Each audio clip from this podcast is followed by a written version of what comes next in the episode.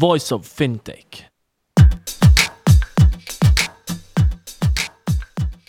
Welcome to Voice of Fintech Asia Pacific series. As in Voice of Fintech podcast so far, here you will hear inspirational stories of entrepreneurs, corporate innovators, investors, ecosystem hub leaders from or close to the world of fintech. Asia Pacific series will be hosted by amazing hosts based in the region, speaking to the leaders from Asia Pacific. Here is another one hosted by Angela.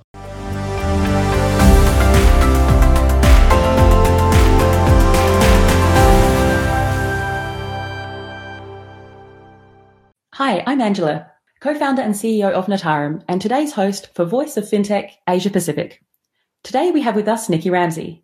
She's the founder and CEO of CardUp, one of Singapore's most exciting fintechs. She's come from a very strong corporate background and today we're going to talk through her journey. Hi Nikki, thanks for joining.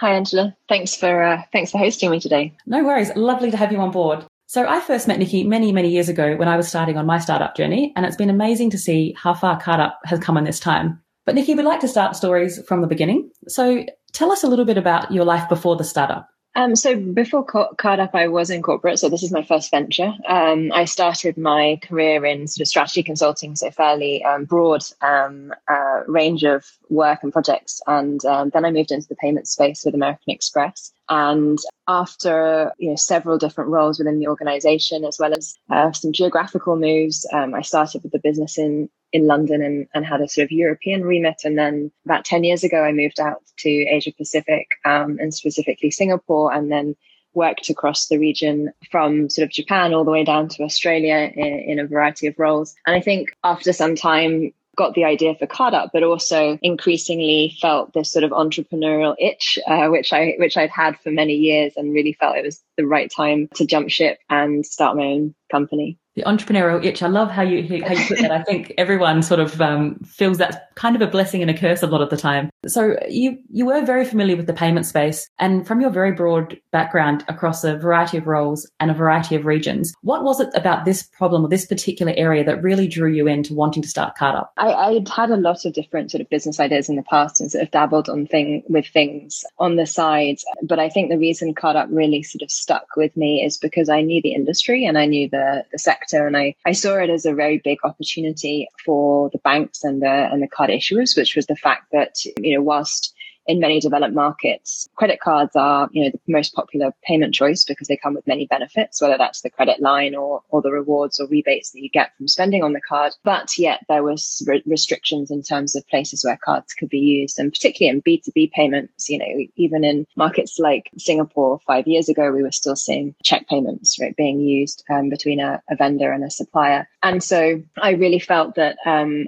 this was a big opportunity to create uh, to solve this problem using technology and um, and because I because I had the experience and the background from the industry I, I kind of felt like I'm probably as good as person as, as any to try and crack this and solve it. And so that kind of gave me the conviction to to start up. Excellent. So you definitely knew the ins and the outs of the credit card game well before you dove into CardUp. Was there a specific light bulb moment that you remember that made you take this leap of faith? Or was it kind of just a culmination or accumulation of, of a lot of different experiences? It was, it was really the latter. Um, it was many different experiences and probably also really, you know, the right time for me personally. And I think, you know, that that's a huge factor. You know, I don't know, I don't know for you if you felt the same when you, you know, you also set up your own companies that went down the entrepreneurial path. But, you know, I do think there's a number of factors. And I think as I said, for me, just in terms of sort of where I was in my life stage and wanting to do something new and different, and also wanting to get back into something where I was building products and being more hands on. I think, you know, obviously in a bigger company, when you get to a certain level, it's much more around management, whether that's sort of managing up or managing down with, you know, managing a team. And I you know, I really wanted to kind of get back into solving problems and building pro- products. Excellent. Well, I think um, you've certainly got certainly got your fill of that, and then some. Yeah, yeah. Um, so maybe let's talk about some of the steps you took before quitting your full-time role to start CardUp.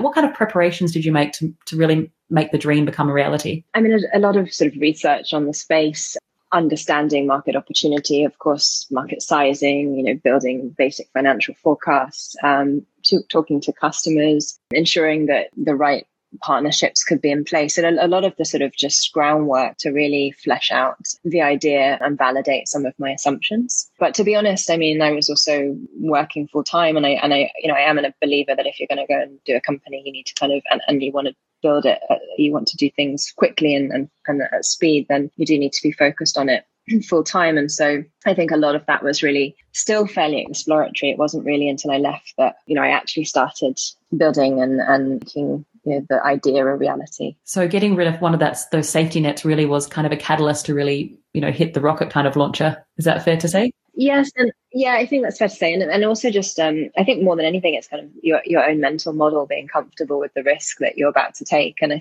think once you kind of get over that hump, then really you know it's much easier. Uh, I think that's probably more than more than validating the the market or the idea. I think that was probably the bigger piece for me, just making sure that sort of I had mentally I was you know convinced and ready and willing to take that risk. I mean, you're jumping from a pretty stable, you know, corporate job and salary into a blank canvas where you know you need to go out and get funding and and, and all the risk that comes with that. So I think for me, it's like that. That was the biggest adjustment and. And, and as soon as I was comfortable with that, then from there it was a pretty easy decision. Excellent. So it becomes more a leap of less a leap of faith and more of a kind of a you know recognized, well thought out decision. So I guess let's talk a bit about in general about the fintech industry. I guess fintech in general is full of a lot of rhetoric around like the us versus them mentality. It's like the fintechs, like the challengers and the established banks or the established players. Yeah. But you and CardUp have taken a very different approach. Could you tell us a bit about how you leverage relationships with the bigger players rather than compete with them? Yeah, so I mean, I think there's a you know a lot of um, innovation, obviously, in the fintech space um, over the last ten years or so. But I think where we've seen you know a lot of activity is often fintechs offering services that are similar to the banks, but perhaps faster, better customer experience, lower pricing. And actually, what we set out to do is is build a solution that you know helps the whole industry or kind of the ecosystem in various ways and that can kind of, kind of be structured as a win-win for everyone. And so what i mean by that is that you know we approached um, payment networks or bank issuers with a view to sort of asking asking the question we were to partner together on this business model you know you can use us as the technology and the infrastructure to provide what we term as you know, credit card enablement. And uh, you know you as the as the bank can capture more share of spend or, or you know more payment volume ultimately through your card product um, as a result of CardUp's business model because we enable payments to be made on card that were previously only made by bank transfer or check. So take, for example, paying uh, rent to a landlord. And so I think it was really thinking about, you know, what are we trying to achieve in our mission, but then also how does this fit in with the various players in the ecosystem? And how can we structure that commercially as well to ensure that it's a win-win for all. And I think that's been very effective with us because these partners act as you know channel partnerships essentially. You know they've got access to a huge number of customers which as a fintech starting out. Is hard to get that scale unless you obviously invest a huge amount of money in, into marketing up front. Um, so they've got the scale, but we've got the innovation, the tech, and you know the team to come and, and build these solutions. So I think that was sort of how we certainly how I was looking at it from the start. Absolutely. Well, I think this concept of a win-win is kind of the the golden egg for a lot of us, you know, fintechs and, and the banks. There are some exceptions, but as a general rule, banks aren't known for their kind of innovation or their commitment to innovation, although they have a commitment, but not necessarily, you know, the execution side. How difficult was it to start some of these initial conversations with the banks, and how did you get your foot in the door? It was actually very challenging uh, initially. Not not not really on the commercial opportunities, but just um, bringing the banks on board with our business model. It was something that just to get set up. It's the the usual. This have, I've heard the story of many fintechs you know, getting our bank accounts in place, getting agreements in place, so that we can actually process payments in the way we needed to. Was actually the biggest challenge, and I got rejected or turned away. I, I don't even know how many times. I mean, I literally I had left like no stone unturned in the end. Um, I'd gone to so many different different banks, not not just you know not in this market, but but in many many markets, um, even over in Europe, and got advice on how to um, get around this. So I think it, it, was really perseverance in those early days, um, and I suppose just sort of packaging up and positioning what we're doing in the right way, and making sure that you know we had all of the controls in place to get the bank com- that you know that we started working with comfortable that one this was an opportunity but two that it can be done in a way that's you know safe secure and compliant absolutely well i think that's a very wise uh, wise play to go and leave no stone unturned but it sounds like you found a good partner uh, that you have now i just wanted to touch on the the concept of the marketing machine as well i know it CardUp is, does exceptionally well with their marketing side of things. Is this something you have consciously looked at, or has it kind of happened organically over time as you've built the company? Well, I would I would say first off credit to um, one of my founding team members, Diana, who um, who runs all of our marketing and and uh, has done a fantastic job. And I think um, I think the approach that you know we took was very much uh, you know thinking about what's right for the different customer segments um, and the product product lines that we have. You know, one of the things we realized sort of early on, particularly on the B two B business, was that um, we needed to educate the market to some extent about this. I think it's easier when you're a kind of very easy to understand or a business model that you know exists in every other market and it's perhaps easier to explain because consumers in that market can you know already have that mental reference point from somewhere else in the world. With cardup that wasn't the case and isn't, isn't still isn't the case really um, what we do and, and across all of our product lines many of them are you know are, are quite different and required a lot of explaining to the end customer. And so i think marketing was was super important for us because we had to take more of a content sort of angle and really dial up like the thought leadership the the content and how we explain to, for example, business owners or SMEs how they can benefit from using CardUp, how they can start to think of their credit card as a financing tool rather than just a, you know, a card for, for everyday expenses, which is something quite different. And it was a bit of a, a, a mental shift. And so it did take us some time in the early days to get that approach right. I think it's it's not as simple as just throwing out a discount offer saying you know have a free payment because if if the customer doesn't even understand what this even is, then even if it's free, they don't really have any any interest in using it. So we really had to tailor our approach according to that. Absolutely. Well, I I'd, like to touch a little bit on this concept. You mentioned a member of your founding team was in charge of, of, the marketing, but you are in fact a solo founder. So, and the conventional wisdom is that founding teams are better than solo founders, but you've definitely managed to confound these expectations. Tell us a little bit about your journey as a solo founder and what you've found has worked for you in this role. I think there's been a lot of like discussion and debate, and I, you know, I've spoken to many, many founder friends as well on this topic, and I, I really don't think there's a right wrong approach to this. I think there are sort of pros and cons to both. And whilst I was a solo founder, I did form a, fa- a founding team who are all still part of the company very early on. And, you know, I was very fortunate to to link up with great people at that point where we, you know, really set out to build this together. So I, I was fortunate, and particularly with, for example, with our CTO, you know, to, to have met early on and and formed that partnership. But as I said, I think the pros and cons. I mean, the you know the advantage is that sometimes decision making i suppose can be faster because ultimately as a solo founder there are certain things that you you know you ultimately are just accountable for making a call on without a lot of necessarily having to you know if you have four or five co-founders there can often be a lot of like discussion dis- disagreements debates. So um, perhaps the speed of decision making is faster in in my situation but obviously the flip side is that you know there are times when from a workload point of view or even just from a time management point of view it can get really crazy. I think it's just about man- manageable running the business, but the, the,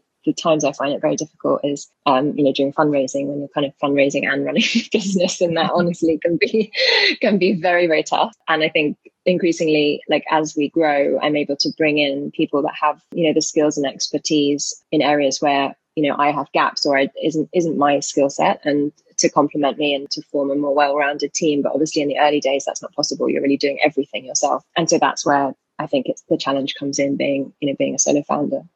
So it sounds like one of the key ingredients to being a solo founder, um, a success as a solo founder, is really finding that strong founding team and keeping them around you. How have you managed to retain such phenomenal talent? I think it's about bringing people in and ensuring that they have, you know, clear ownerships of ownership of parts of the business and creating that culture where, you know, they really can they can own it up front and and that you know we have that that way of working together where it, ideas are recognized, um, acknowledged, sort of celebrated across the board. And I would say that kind of almost now looking back, you know, I, I would say it, it, feels like whilst I did start the business technically on as a solo founder on my own, you know, certainly my CTO, I would sort of feels like a co-founder in the way that the journey that we've been on together. And so I think as long as uh, people believe in the vision, you've got the right culture.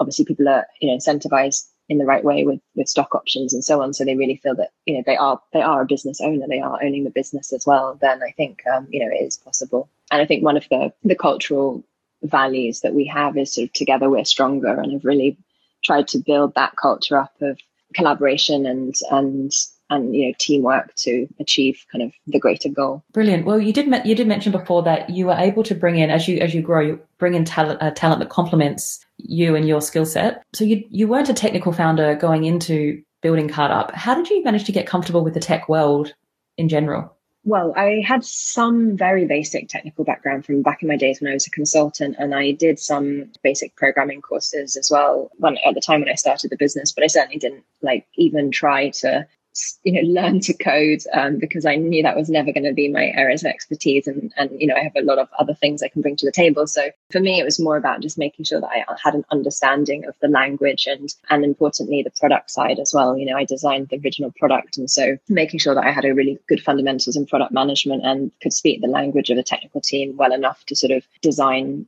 the the requirements for the product and build that together. That was like my goal. And then you know bring, brought in my, uh, you know our CTO as a founding team member who does have the expertise on the technology side and really leave him to to run and advise me on the best way to do that. So I think yeah, I think that was how how I went about approaching it. Excellent. So bring in good people and empower them to do exactly what they are they're good at. Great strategy. Um, now, you mentioned before that when you were leaving no stone unturned in your um, hunt for a banking partner, you did touch on Europe and you are originally from London.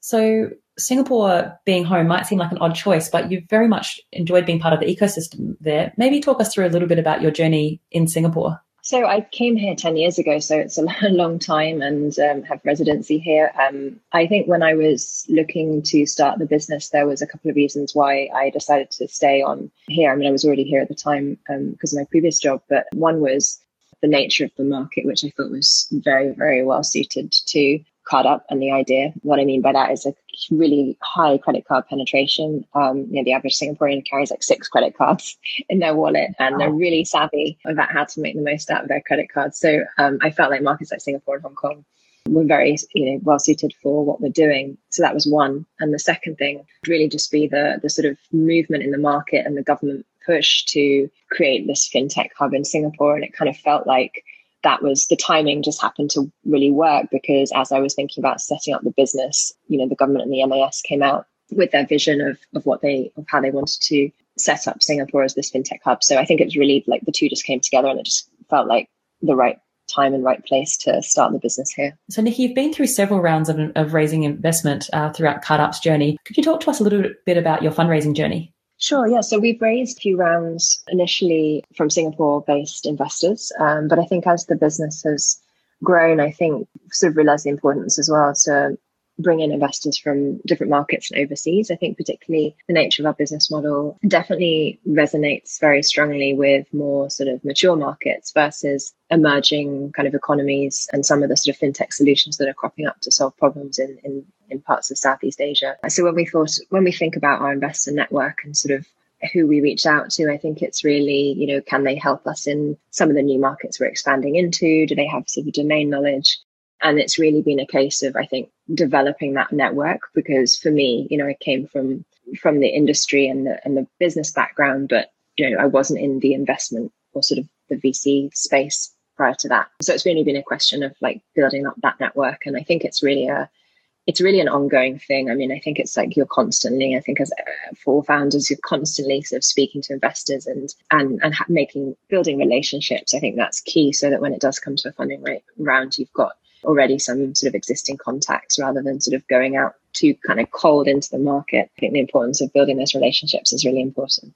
Excellent. Great advice for anyone starting out, I think, as well as to start building those networks as, as soon as possible um, and as solidly as possible. So, what's next for Cardup? You obviously um, have started in Singapore and you are looking at regional expansion as well. Talk us through what's next. So, I think there's sort of two areas for us at the moment. One is regional expansion. Um, we launched in Hong Kong and, and, Malaysia last year. So, despite despite the COVID environment and, and lockdown, we did manage to launch two new markets, which um, which obviously was you know challenging doing it remotely, but really pleased uh, that we got there and, and we're seeing the results of that now. And the other thing uh, is really product diversification. I think there's no shortage of like opportunity to solve pain points that we uncover from our customers on a daily basis. Really, there's so much in when it comes to inefficiency around B2B payments and what we can actually be doing to make the lives of of our customers you know better and to help fellow business owners or, or SMEs. And so we launched, you know, new product lines and services uh, really every quarter. And um, you know, some, that sort of innovation is something that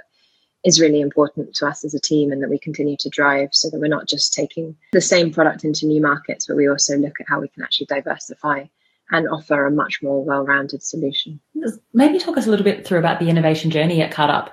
Is there sort of how do you how do you create these new ideas? Is there a committee or how does it work within within your walls? Uh, because launching new product every every quarter is not without its uh, challenges, I would imagine comes to innovation, I think we get, you know, we get ideas all the time from customers. We also get ideas internally within the team because a lot of people have domain knowledge and come from the industry. So um, you know, they're also aware of you know, thing inefficiencies, I, I guess I call them, in, in the payment space. And so a combination of factors and i think it's also the the the culture back to the culture again of the team that everyone is very much encouraged to challenge the status quo and also raise ide- ideas um, and so so there's really no shortage of them. I think the bigger challenge internally is staying focused and making sure that we spend our time on the right things that really drive results. Well certainly not a bad problem to have nikki. Thank you very much for your time today. We really enjoyed having you on the show. And for everybody else that's us from voice of fintech asia pacific. We'll see you next time.